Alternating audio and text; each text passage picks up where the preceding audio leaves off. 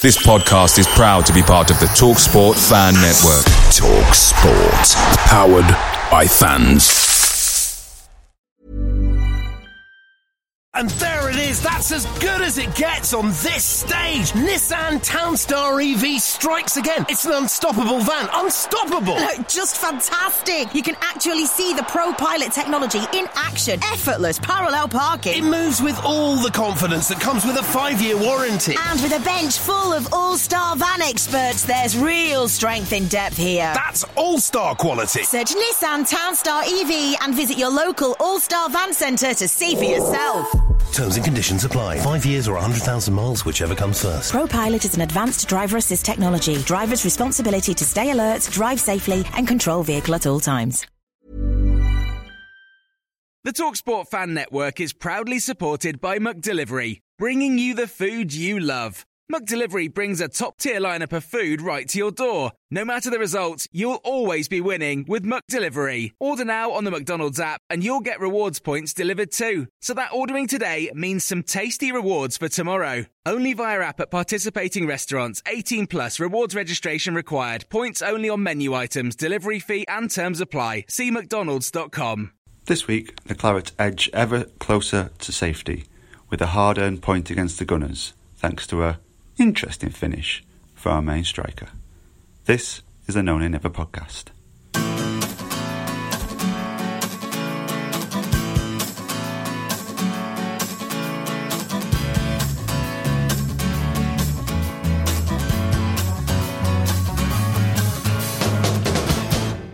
So, go on. I'll I'll kind of ask the first question. I'll go to George because I know you're leaving a little bit shortly. So, good evening, everyone who's listening in. So, on the back of a an interesting game against Arsenal. Uh, obviously, first half I, I, thought we was pretty poor the first half an hour, and then obviously Xhaka, um, who's probably been our best player this season, obviously assisted another goal for us. Um, so, George, what what was your thoughts on just just on the goal? I was in complete shock when it when it went in. I, I don't think actually celebrated really.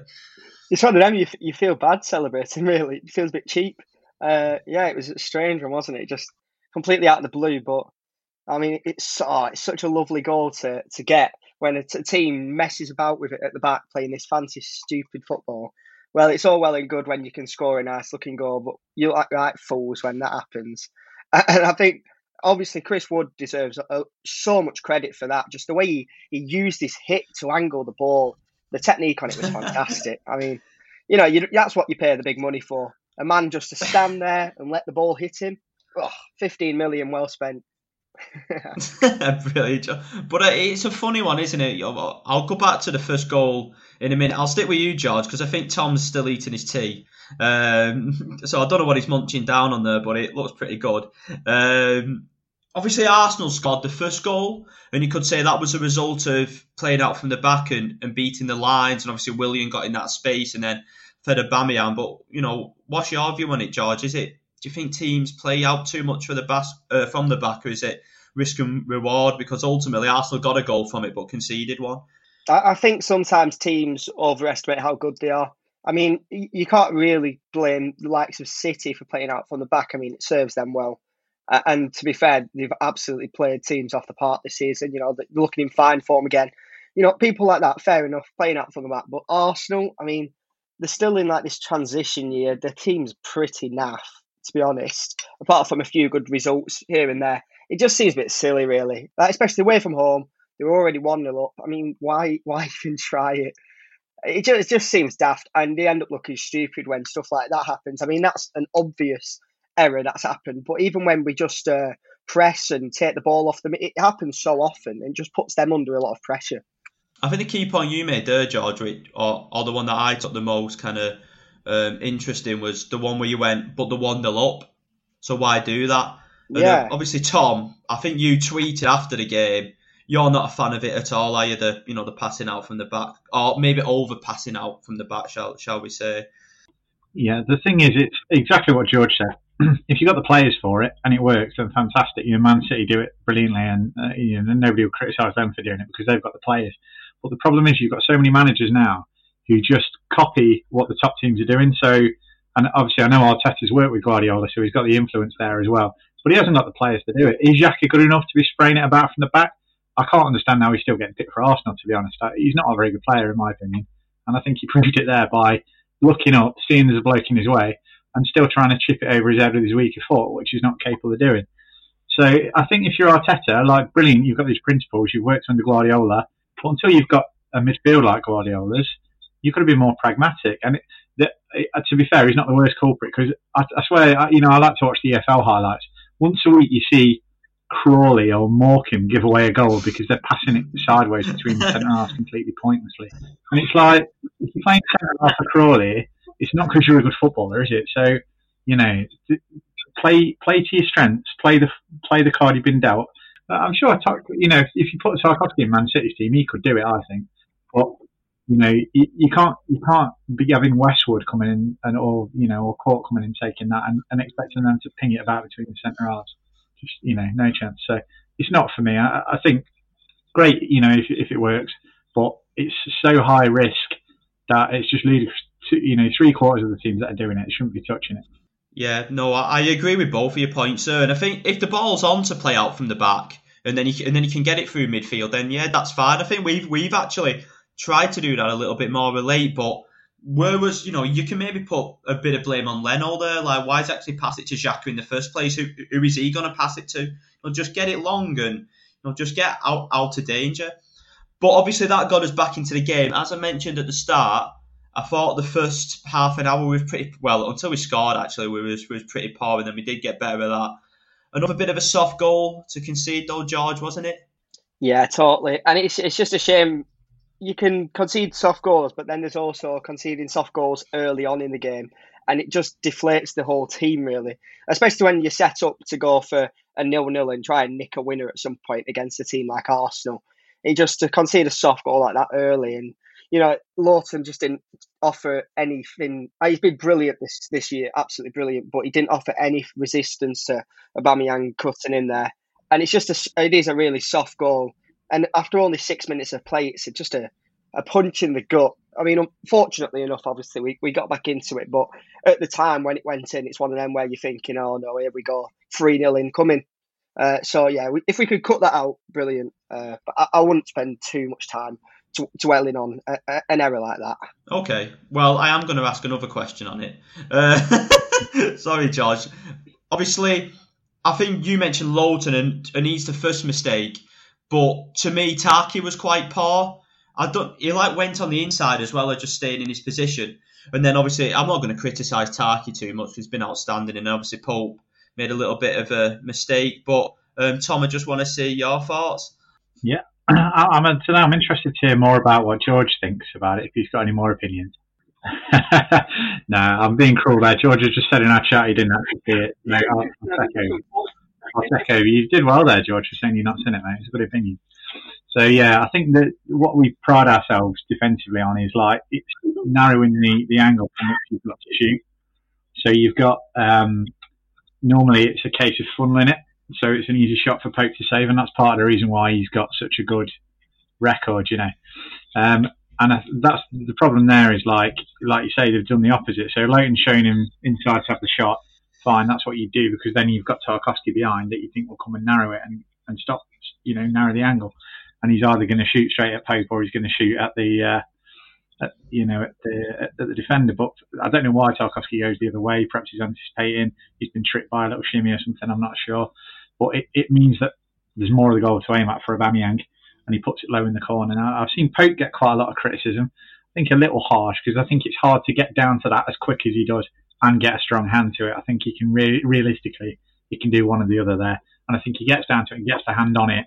But the, the because he's so near and he's got that bit of the goal to aim at, he can't get a strong enough hand on it to keep it out. So it's a it is a failure defensively for me that, but it's going to happen. You know, we, what we do is we we defend very deep, we defend very narrow, and we invite teams on.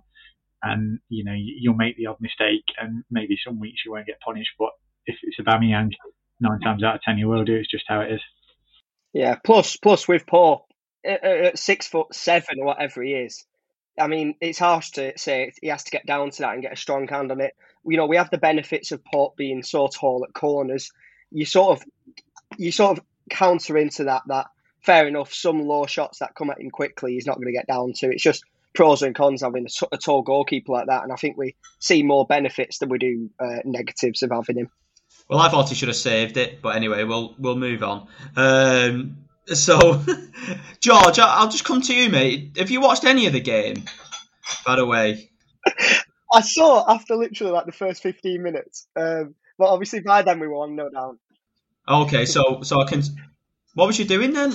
How come? I know it's an earlyish kickoff. Was you still in bed? What was you doing on Saturday morning? I think I had. A, I think I was at the dentist. Yeah, yeah. Ah, that's a not a good excuse for missing a Clarets game. The dentist. I'm really sorry. I don't. Man. You know, even if it was my wedding day, I'd get it moved.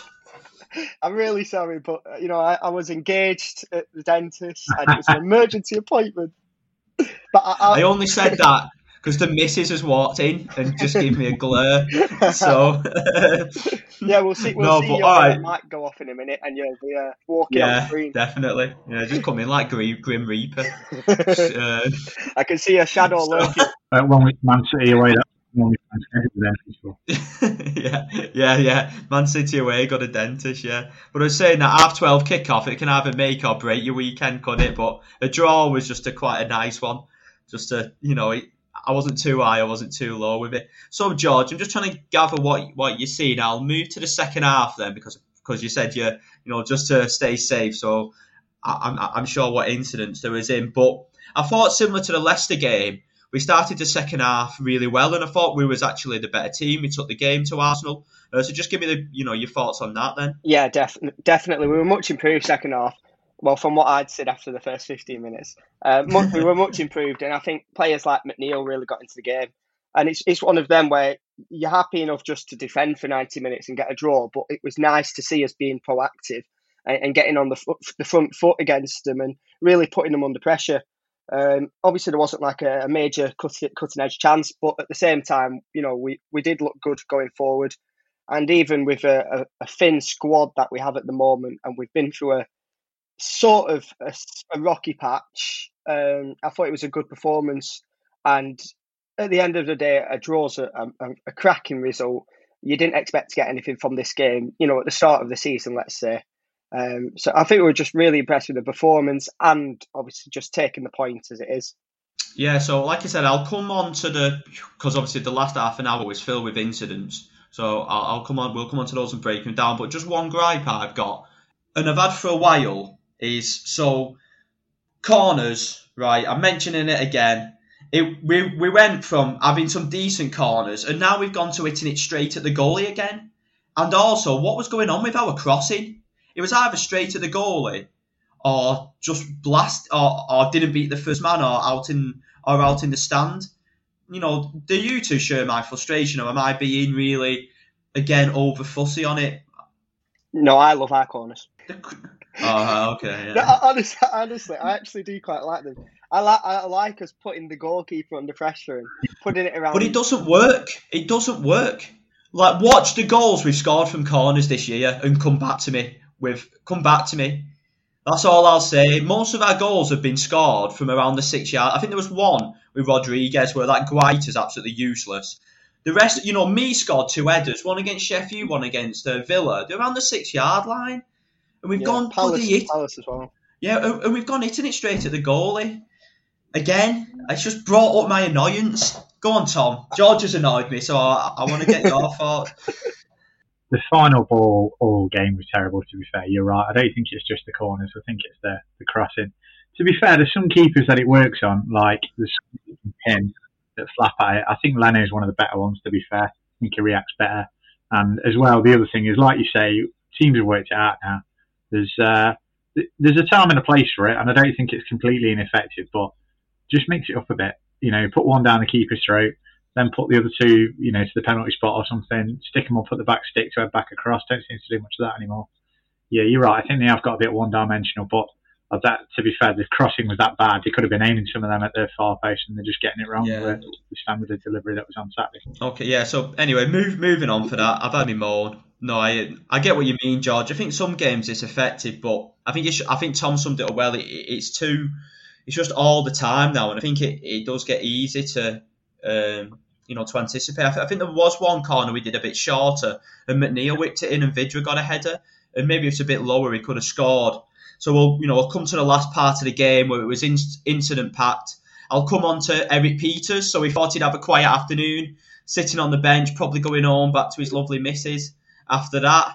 And then all of a sudden he's involved in literally every single incident in the game. Oh, brilliant! And uh, before we go on to talk about the handball debacles, that that thirty-yard hit, oh, absolutely, Wow, yeah. absolutely smashing. He's got a proper, he's got a, a serious left foot on him as Pieters. He scored a couple of cup goals for us where he's absolutely pinged it from outside the box, and just to see that dipping shot, oh, it's a shame it got saved. Obviously, it'd have been a, a goal of the season contender for sure. Uh, and obviously, that the handballs were filled with controversy, but I think we got very we got semi lucky with one of them, and then the, the the one that was overturned, I think, was a correct decision. It def it, you know it definitely did hit his shoulder, and it it was really good last gasp defending from both him uh, and Tarks on the line behind him. I thought he, I thought got very lucky with the first time ball. I thought when I saw it first time, it's different you watch on tele. It only seemed to show one replay on Sky too. I actually thought he did move his arm towards it a little bit, but you know, listen, we've had some really bad decisions go against us at Arsenal over the years, so I couldn't, you know, I couldn't really care less. Um, but Tom, you're normally quite, you know, relaxed, reserved, not reserved, that's the wrong word, but quite relaxed and, and, and calm. You know, definitely the most calm of all the No Nay Never, you know, panelists. So obviously there was the Peter shot, there was the Wood chance, which he should have scored, but I don't think he did too much wrong. Obviously the handball incidents then did, did he hit the post in the last minute as well, I think. You know, and balls were coming into the box. So was you calm or was your heart rate even getting higher top, Mr. Cool? Uh, a lot of it come out of the blue, didn't it? Because you would have been forgiven for, for having a very low heart rate after the first hour, where, especially first 15 minutes of the second half, not a lot happening, neither keeper having much to do. Uh, like you say, Pieters came on and it was an element of chaos to the game. Um, I think we've we've all neglected to mention my favourite Erik Pieters incident, which was the uh, the attempted assassination of Alexandre Lacazette. oh yeah, yeah, wow. The scream was it's still ringing in my ears now. Yeah. Unbelievable. How did he get a yellow card for that? I can't believe the rest fell for that. Shocking. I thought he was perfect. Yeah, Lacazette. It was like I just I can't believe refs are falling for that in this day and age. You know, I think he's tried to make him think that he's raked down the back of his car, funny, um, with the 400 forward rolls and the pathetic scream, and and the rest he's bought it and booked him. But like, bloody hell, unbelievable. You, you think you're a grown man and everyone can see you doing that? It is it is embarrassing. But you know, it's Arsenal and it's what we get every time we come. So can't say as I was surprised the shot, like you say, phenomenal. I think if he aims that far corner, that, that shot, that's goal. I don't think Leno can reach that if it's in the far corner, so that was really unlucky. And the handballs. so for me, I think we've said it for the second one, the VAR, it's not handball, it's his shoulder. Why the referee? I mean, he must. I can only, the only benefit of the doubt I can give there to that referee is that he's guessed and he's hoping that VAR will tell him the right answer because how he's how he's give a red card and a penalty for that in about two seconds when it's not his arm is I mean again it's the typical kind of, of the refereeing that we get against Arsenal but I, I can't believe he'd be so quick to run over and give him a red card for that because at, at, at, best he's guessed at worst he's made it up so yeah lucky that we had the VAR for that one and obviously a, a few a few fixtures against Arsenal could say that down the years but so that's the less controversial one if we move on to the uh, to the first one, I could I wouldn't have complained if that had been given. I'm probably in the, in the middle of the two of you. So for me, it's it's hard, it would be harsh to call that deliberate handball because Pepe, I mean, 72 million quid, he couldn't beat an egg. He knows he's got no chance of getting around in there, so he's just kicked it at his arm to get a penalty. But if you stood there with your arm out in the box and it hits your arm, you're asking for trouble, aren't you? Now, I think he's a yard away, so the proximity argument is what saved him there because he can't get his arm out of the way in that time. But why has he stood there with his arm up in the first place? Stupid defending. And if he'd have given a penalty for that, the VAR wouldn't have overturned it. And uh, I don't think we could have complained really. So we've got a bit lucky with that one for me, definitely. You know, that's I think yeah, really good review of the of the final incidents of, of the game. Um, George, I'll kind of let you have the final point on, on the Arsenal result. You, obviously, I know Wood had that really good chance, and a, and a, and a, and a two one with maybe ten minutes left. You know, Arsenal may not get those penalty appeals, they may not get the chance, but do you think it's a really good point gained in the end? Yeah, and um, obviously the Wood chance. I, am not as harsh as other people in saying you know he should have scored. I think he gets a good contact on it, and it, it's unfortunate that it goes just wide of the target. You know, I'm not too critical of him on that. Vydra did very well to get a good ball into the box. But then at the end of the day, it, it is a good point, and taken at the start of the season, it's one of them where it's a bonus point, really. But I think in the situation we are, and with Fulham's result, it was a point that, in hindsight, we sort of needed to get. And now we're looking a lot, a little bit more rosy than if we'd have lost that game and Fulham would have then picked up their result as well. So I think with the, the teams just below us, or in particular Fulham, sort of coming into a bit of form, it, it was one of them where the Leicester result and the Arsenal results have definitely helped us out where we maybe couldn't have expected expected points prior. So, so I'm happy with both of the results, and it's a nice way to tee us up for uh, the, the coming games. Uh, so that's all I'll say on it, and uh, and then I'll, I'll have to bid you all adieu, gentlemen, as I've got the, the university meeting now. But it's been cracking speaking to you. Enjoy the rest of the pod. Cheers, George. Thanks for having you on. Make sure you go away and watch um, Aubameyang's goal then. I would do. That's my homework for the week. Thank you. yeah, mate. Good one. Catch you soon. So, obviously, Tom, there's a Fulham. Well, I wouldn't say they got a brilliant win on, on paper, but I thought Liverpool were absolutely dire. I think in all the games that Liverpool have lost, that that is the worst they played. When I seen Liverpool's team sheet, I thought they've got a really good chance here, Fulham, and you know they played okay. They got the goal, um, you know, and they defended very well. I know there's a bit of obviously me and you have a little bit of banter over Fulham. I actually think they're a decent side. I think since the first ten games of the season, especially since January, since they've signed some good players, in my opinion. The to me, they're better than a relegation side. That doesn't necessarily mean they will stay up because they're still a little bit behind, and maybe that Premiership Noah uh, now to you know to pick up difficult points. Um, obviously, with Fulham picking up, Brighton have gone on a losing streak. Newcastle look there's a bit of trouble in the camp. Are you are you any more worried? I know you've always backed us to you know to to, to stay up even during that bad run.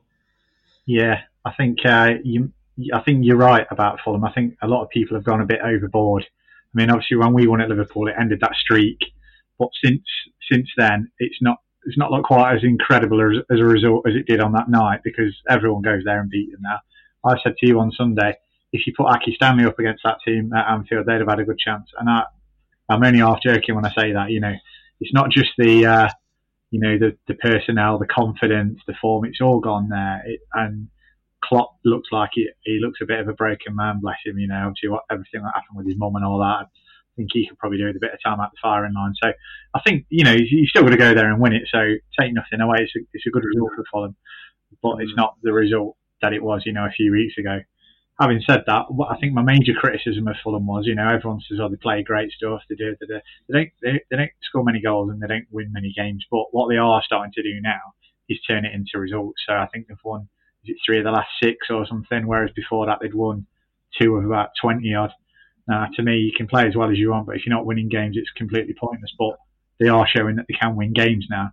So if they can put two or three of them together, which I think is probably the, the last missing piece of the puzzle for them, then they have given themselves a good chance. And they're taking advantage of the fact that, as you said, Brighton are in free fall. Talk about teams who pass it about and can't score. And then Newcastle, like you say, with a very they're in a similar position to what we were at the start of the season. So uh, they've got a couple of injuries in a position where they haven't got players to replace them, and uh, and that's taking its toll for them as well. But a lot can change. You know, we've got this weekend uh, of fixtures, and then there's a bit of a break. There's FA Cup, and then there's international. So that gives teams a chance to get players back, get a bit of a rest, get a bit of form. So I think uh, it'll be interesting to judge because I know Fulham have got Man City this weekend. I know I said I didn't fancy him to beat Liverpool, but I definitely don't fancy him to beat Man City. So mm-hmm. you think probably it's going to be at least the same, if not, you know, we, if we can get one or three points. If uh, I think Newcastle have got Villa, that's not uh, it's not uh, hundred percent. You know, it's not nailed on defeat. Um, not sure if Brighton have, oh, Brighton have got Southampton, I think, off the top of my head. So uh, that's a, a, winnable game as well. So you never know. In, in, a week's time, we might be sitting here and Fulham are five or six points adrift of everybody again, and then the, the, the pressure's all on them for the running when, while, while teams have got a chance to bring players back. But um, yeah, in, in terms of us, I think you know if we can get anything at Everton, that'll be a bonus. Uh, even if we don't, we've got that cushion. Uh, key, you know, uh, and I think that the running for us is easier than it is for other teams. We've got some winnable games in there. We probably realistically only need three wins and we'll be all right. So I'm still very confident. I'm not one of these who's checking uh, the last ten games for everybody or anything just yet. Yeah, I think you summarised it really well, Tom, and, and again in your um, calm, well thought out manner. I I'm so confident that we stay up because we are playing better. I, I think you made a really good point there about having a bit of a break, and I think there's going to be less midweek games. You know, during the running now, with with our small squad, will definitely help us. You know, I think normally when we do have a break, we do come back with a better performance. Um, you know, so that'll benefit us. I personally think Fulham will actually stay up. I think they've got enough. I think they're defensively actually good. I really like that Andersen who plays centre half for them. I think he's a leader. And uh, said, but if, but if he gets injured, I think they could struggle. Um, I, I actually think Brighton are a funny one. I'm 50-50 on Brighton. You know, you can't deny it. They play some nice, attractive football, but like you said, Tom, they don't score, and they're not as good as. I actually think Fulham are better at, at the back at, at this coming time than Brighton, but I think Newcastle are the one who who are in a little bit of trouble. I know Wilson's got to come back from injury, but there's a lot of trouble in the camp there. But it's again, will Bruce have that little bit of know-how to, you know, to you know to keep him up and grind points out?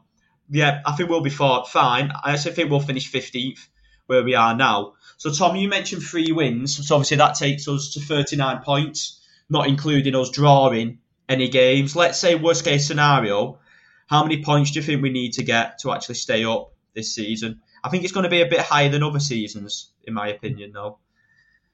I don't think so. You know, I think you can get a bit carried away by a weekend's result. So you can look at it on paper and say, "Oh, Fulham won this weekend. Okay. They can win another three, four. If you, I think if you take a step back and look at it in the context of the season, so Fulham have played 28 games, they've won five of them. I know, as I said, they've won a few more in the last few games than the rest of the season, but I don't see them winning three, four games. I, I think four is, is about as much as they'll get over the last 10 wins wise. So that's 12 points. And with four points above them at the minute, so that'd, that'd leave us needing eight points to finish above them guaranteed. And that's if they do win the four. So that's two wins, two draws, or three wins. And, and you're finishing above Fulham, in my opinion. And then you you know you can say the same about Newcastle and, and Brighton. Can you see them winning three or four of the last ten? I think Brighton have won five all season. Newcastle maybe it's a few more, six or seven. But I don't, you know, and uh, the same goes for us. You know, we're not going to win five or six of our last ten, but two or three is realistic, and, and that's all we, we need to win. And so I think what are we on now? 30, I think 36, 37 will probably do it, but I think 38, 39 will, will see absolutely, absolutely sure. Yeah, I think you made a good point there. There's three teams below us.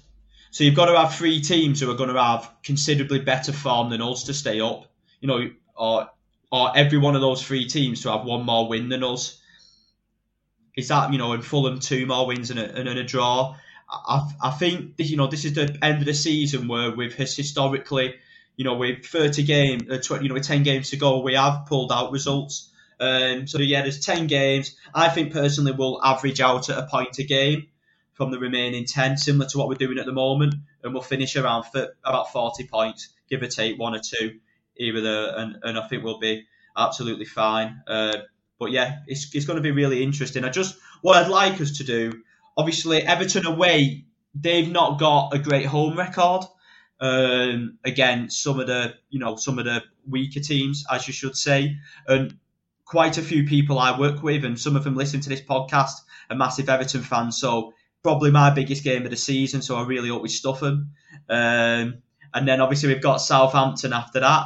I think if we get a win from one of these next two games, I think that'll give everybody a lot of confidence and we can breathe a little bit easier. But I think if we have a few games where we don't win again, you know, you got to. You're, you're saying Fulham haven't won that much, Tom. I think we've only won one game since the end of January, which was Palace away, and we've had injuries in in in that time, you know, and and, and different things. So, you know, Fulham to me are the informed team down at the bottom, and they're getting better and better. So that's why I think they'll stay up. But I think we'll come 15th where we are now and get another between nine and 12 points at the end of the season, and, and I think we'll be absolutely fine. Um, so yeah, so that's kind of my, my prediction. But listen, you know, we'll we'll see. You know, we've we've got an opportunity this, this weekend to possibly go five or seven points above Fulham because I think you know they you know I can't see him getting anything against City. Um, so yeah, fingers crossed. Just one thing I, I do want to mention before we move on to stuff that's been happening away from the pitch is um, there was a lot of um, like horrendous, vile abuse hurled, at Erik Pieters on his Instagram just because you know it, the ref didn't give a penalty. I'm not going to repeat some of the stuff that it was said because it's because it is very vulgar. But if you're a Burnley fan or any other football fan and you think that type of abuse is okay in a social media platform, you really need a serious think of yourself.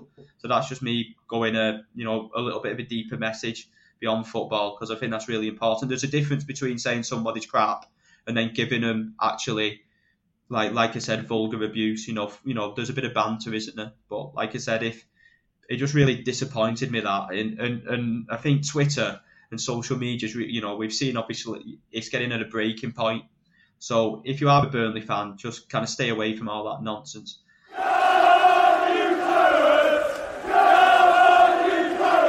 Moving away from the pitch, so interesting news.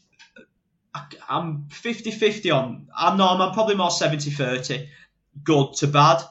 But Peter, uh, sorry, Bardsley signed a new contract. Obviously, Tanya announced it on Instagram, so it wasn't a well kept secret. I've, I've been a massive fan of Bardsley over the years. You know, I don't think you can knock anybody who puts the claret and blue shirt on it and gives 100%. Because at the end of the day, some sometimes you can lack, you know, you, you can excuse players for a little bit of a lack of quality at times. Even though Bardsley's a good player, but he always gives 100%. So he signed a new deal. Um, before I give my opinion, what's your opinion on that, Tom? Yeah, he's a, a steady Eddie, and he, uh, I've never seen him have a shocking game, and I've never seen him have a fantastic game. He's six and a half, seven out of ten every week, but sometimes that's what you need, especially in a backup. If you've got injuries in that position, or whatever, you want yeah. someone you can draft in and be dependable. Now, I think the only the question mark over it for me is not so much giving him another year because I, I think he'll be fitting off, and you know I don't think he'll be playing thirty odd games, so I don't think it's a massive you know risk or whatever, and I'm not too worried if he has to play ten games. I think the question mark for me is what it says about our strategy this summer. So for me, it, it, it represented quite a good opportunity to to rejuvenate yeah. it right back. Now I think Lowton has been playing really well the, the last two three months, and maybe that's caused some of the thinking. Because I would have said if you'd have asked me two three months ago, I would have said what what the priority in the first eleven would be to upgrade a right back, and you could keep Lowton as backup and let Bardsley go. So maybe the thinking is, well, Lowton's been playing really well he's got the shirt for next season, and we've got back up there. We can give him another year. We can kick that problem down the road for another year. But to, to, you know, if you were to put a negative slant on it, what you might think there is that's a position where we haven't got you know any young talent coming through. That, I mean, that I'm aware of.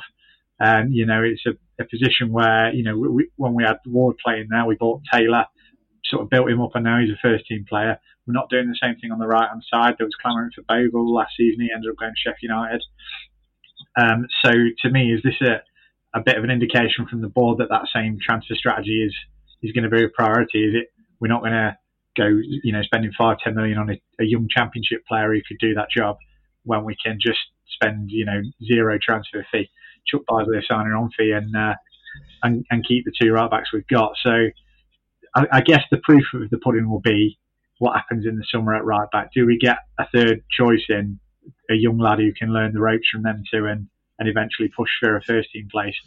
Or do we just stick with them two in the summer? And I think, as well as Lowton's been playing, and as much as I think Bardsley is a fine backup choice, I think that will be a bit of a worry if, if there are only two right backs come the start of next season. Just a few points to dissect. I I 100% agree with absolutely everything you've you've said there, and, and I'm not just saying it um, to you know to be nice.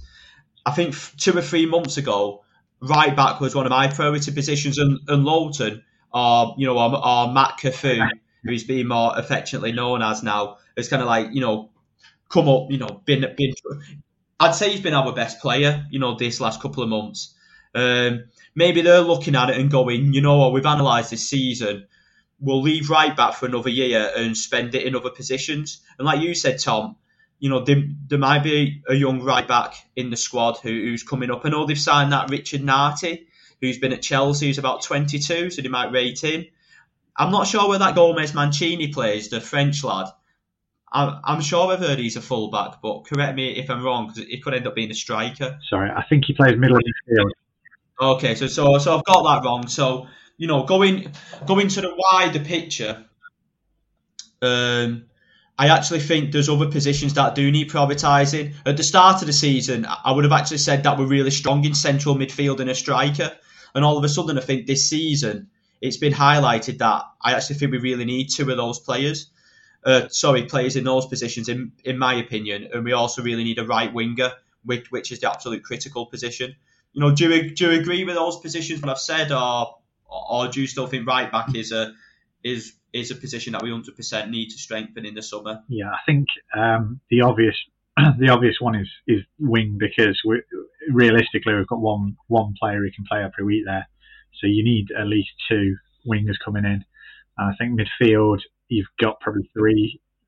I mean, depends what you think about Stevens, but I, I wouldn't be averse to getting a, four, a, fourth choice in there to play ahead of him. I think Vydra's going to go, so I think we're going to need to replace him, and I'd like to re- replace him with someone of a similar profile. Yeah, I, he, I think he wanted to go in the summer, didn't he? And the only reason he's got a new one-year deal is so we can get some money for him.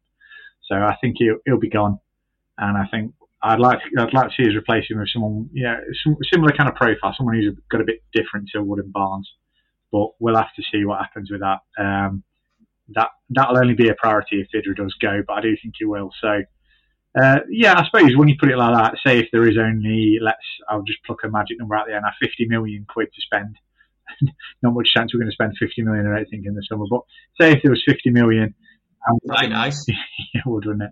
But say if you spent 20 of that on wingers, 10 of it on a midfielder, and 20 of it on centre forwards or whatever. I guess I guess you could say, yeah, looking at it like that, then right back is down the, the priority list if you can get away with it from the year. So from that from that perspective, it does make sense. And possibly a centre half too. Maybe you know maybe maybe two centre halves if Tarkowski leaves, but I think that's a you know that centre half situation is a conversation for you know maybe for another podcast if and when Taki does go this summer. So I think that brings us on quite nicely to Everton. As I said before, it's, it's, personally a big game for me. I've got a lot of good Everton fans, you know, good lads, good football fans, but I still desperately want to beat them. Um, I, I, don't think I think we've got a real chance of you know going there and getting a result. Everton look a little bit jaded to me recently. They've not been playing as well as they have been. They've got a few injuries. The record at home against some of the lesser teams isn't too strong, which is which which is interesting. Um, so, Tom, are you confident going into that game? Yeah, it's a game that I don't see is getting a good slapping in. I think Everton are quite uh, similar. They sort of do what we do uh, in, in, some of the games that I've seen, especially away games. You know, they, they do what we do, but better. You know, with better players. So they'll nick a goal and they'll defend it well. They'll keep the shape. They won't. Uh, they won't commit too much if they don't have to. Um, you know, it's not often you see them give someone a good three, four nil. You know, the West Brom game is a good example. I think you know they've they've ground out a one nil, and it, it works for them. You know, uh, I'm not knocking it at all, but I think it's it, it gives us a chance. You know, I don't think they're going to come and uh, you know start landing haymakers on us and put three or four passes. I think if we go there and keep it solid, then we can do what we did at the turf and you know sort of uh, keep it as a, a war of attrition, keep keep it tight. And uh, it might be the sort of game where one goal either way decides it. And as you said, their home record, they've lost to Newcastle, they've lost to Fulham. So teams like us can go there, and uh, and if we can nick a goal, then if we can nick the first goal, especially, then I'd give us a chance. So yeah, I think I'm not uh, I'm not getting carried away, but I think there's a chance that we can get something out of that game. A point, I'd be very happy. I'd be very happy with that. Yeah, I think I'd definitely take a point. And as we've mentioned a few times, with Fulham playing Man City, you know that would get the gap to five points, and you can keep building that. I think a point would you know would be a good result. But like you said, if we can get that first goal, which, which is very crucial in our games, there's no reason why we can't hold on. I thought we actually played really well against Everton uh, when we got that one one all draw. So that was quite early in the season. I think that was a bit of a game where you know we did start to see an improvement in performances, and obviously Tom's mate Brady scored a really good goal um, in that game, um, which would be nice if he could come off the bench and do something similar. So obviously, team wise, injuries. Obviously, we're not sure on Taylor. He went off. It, it, didn't look like he wanted to come off. So we'll see if he's fit. Obviously, you know, Pieters will, will come in, who has actually impressed me recently. Um, I, you know, I was never. He was a bit of a cult hero, Pieters, but I, I was never actually that big of a fan of his. But I think since Taylor's latest injury, he's done well, and hopefully, hopefully the rest of the players will be fit. Obviously, if Cork's fit, Tom, do you bring him back in? Yeah, for me, I don't think Brownhill did. I, I didn't do much wrong against Arsenal, but he didn't do a lot either way. I think Cork's. I think Cork's a better prospect than Brownhill in midfield at the minute. So yeah, for me, if Cork was fit, I'd bring him back in. I think we managed it quite well in terms of you know uh, Johan got an hour and he was fine. Brady got half an hour and he was okay. I was a bit surprised Wood stayed on the whole game. I thought maybe he'd only give Wood an hour and then uh, you know, give him a bit of a rest because he, he got rushed back quite quick, but then he was playing well, so that makes sense. Hopefully, he's he's fit enough to do the 90. But again, we've had that benefit of having a midweek break now, like you said earlier. That's going to help us, I think, for the rest of the season. So, uh, yeah, ho- hopefully Taylor and Cork are in contention, but I, I wouldn't be too worried if it was Pieters and Brownhill either. Yeah, I just really like Cork. Um, I just think, me personally, I think he's our best midfielder. I know, I think those three are very, very similar. I just think Cork just adds maybe maybe he's my type of player. I, am not sure. I just think think he brings a bit more technical ability and, and a bit of calmness and an ability to retain the ball in midfield, which we do struggle with at times. I think Westwood and Brown are the two fine players, but I do think they're quite similar to you know to play together. Um, so so yeah, I think that that's the team. Go on then, Tom. What's the what's the score that, that you're going to give? Uh, well, I said it for Arsenal, and uh, I'll probably say similar for this one. I think it'll be a well. I said nil nil for Arsenal to be fair, but a low scoring draw. I think again, nil nil or one one. I think, uh, like you say, Everton aren't in the best of form at the minute. They're not really scoring goals. Same goes for us. So uh, I think, uh, yeah, a war of attrition, a slightly boring draw. I'd be happy with that. Yeah, I agree with that, Tom. I think we'll actually we'll have enough to, you know, get a draw. So fingers crossed, but on, let's hope we do get a win. I think it'd be a massive, massive three points with for for, for us going into that um, long break that that we've got. I think that would be absolutely huge. So, Tom, before we wrap up, any other pressing issues that you can think of, Clarets wise? I did. I felt I felt a bit rude bringing it up at the time, but I, when uh, you asked George earlier about Woods' um, with chance, you know, Vydra played him in, and he said he put it wide. I thought, did he watch that one? I know. I just. If he tried to put it in the corner, I wouldn't have blamed him. I think I'd have preferred to put it. Yeah, I think I'd have preferred to put him wide and straight I don't think now gone, but I am going to do. So anyway, while we're having a bit of a pop yeah, George, it was that it was a poor miss. That like at that yeah. point in the game, yeah, I was just going to say, while we're having a bit of a pop at George, was it a bad miss? Because I thought it was. yeah, it's poor. It, it, it, it's it's one of them where I think you just think I'll just put my foot through it. But either side of the keeper, or do what Vydra did against Leicester and and put it in the top corner. He's not he's not saving that. But the one place he's going to keep that out is if you hit it straight at him, and that's what he did. Yeah, definitely. So yeah, I thought that was disappointing to be honest, and that, and that was like I thought at that point, well, we're not going to win this now let's hope we get the draw. And that's why I was quite glad of a point in the end, because from that point on, Arsenal could have had two or three. Pepe, Mr. Shit, uh, had that one cleared off the line, and then God, when Ceballos hit the post at the end, yeah, you say I'm Mr. Cool, Mr. Unflappable, but bloody hell, my heart was going then for that one, I tell you. I know, it was too much for early on on a Saturday, wasn't it? But no, like I said, um, again, a, a, good draw from the Clarets, you know, against a very, very good side. I thought the, you know, going back to the game before, I thought the performance against Leicester was absolutely superb. We, we, we, we actually battered, in my opinion, a very, very good side for long parts, and then backed it up with a, you know, with a good second half performance and a good battling draw. And again, yeah, the gaps tightened at the bottom, but I still think we're in good shape to, you know, to get enough points and, you know, and, and be I won't say be, be comfortable, comfortable, but stay up this season. And yeah, looking forward to the tea time game against Everton on, on Saturday. Hopefully, get a, a, a win and enjoy a few beers on the back of that. So, cheers, Tom. Uh, cheers, George, even though you're not here. Uh, cheers, Tom. Cracking again. By the way, obviously, you can't see Tom because we're doing a podcast. Tom's got an absolutely belting Ken. Is it Kendal Town kit on? So before we leave, Tom, do you want to tell the viewers about your or the listeners about your football manager um, um, experience with with Kendal. I'm not sure if I actually want everyone knowing about this, but so I had uh, football manager 2010 2009. Uh, I've had the same save game running for 11 years. So um, as a as a bit of a present, so I've, I'm managing Kendal Town now in the Premier League, and I think it's 21-10 or something. Something stupid. So uh, as a as a, a birthday present, my brother-in-law bought as a official Kendal Town replica top.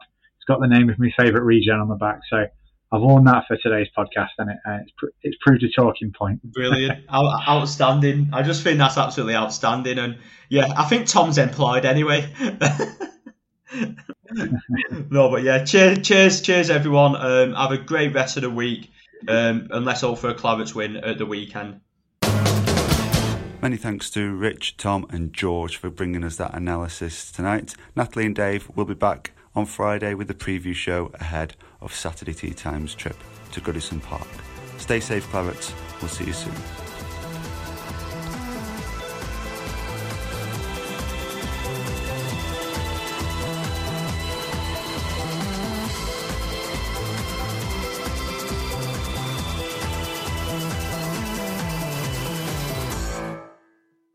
Away days are great, but there's nothing quite like playing at home. The same goes for McDonald's. Maximize your home ground advantage with McDelivery. Order now on the McDonald's app. At participating restaurants, 18 plus serving times, delivery fee, and terms apply. See McDonald's.com. And there it is. That's as good as it gets on this stage. Nissan Townstar EV strikes again. It's an unstoppable van. Unstoppable. Look, Just fantastic. You can actually see the Pro Pilot technology in action. Effortless parallel parking. It moves with all the confidence that comes with a five-year warranty. And with a bench full of all-star van experts, there's real strength in depth here. That's all-star quality. Search Nissan Townstar EV and visit your local all-star van centre to see for yourself. Terms and conditions apply. Five years or 100,000 miles, whichever comes first. ProPilot is an advanced driver assist technology. Driver's responsibility to stay alert, drive safely, and control vehicle at all times. This podcast is proud to be part of the TalkSport Fan Network. TalkSport. Powered by fans.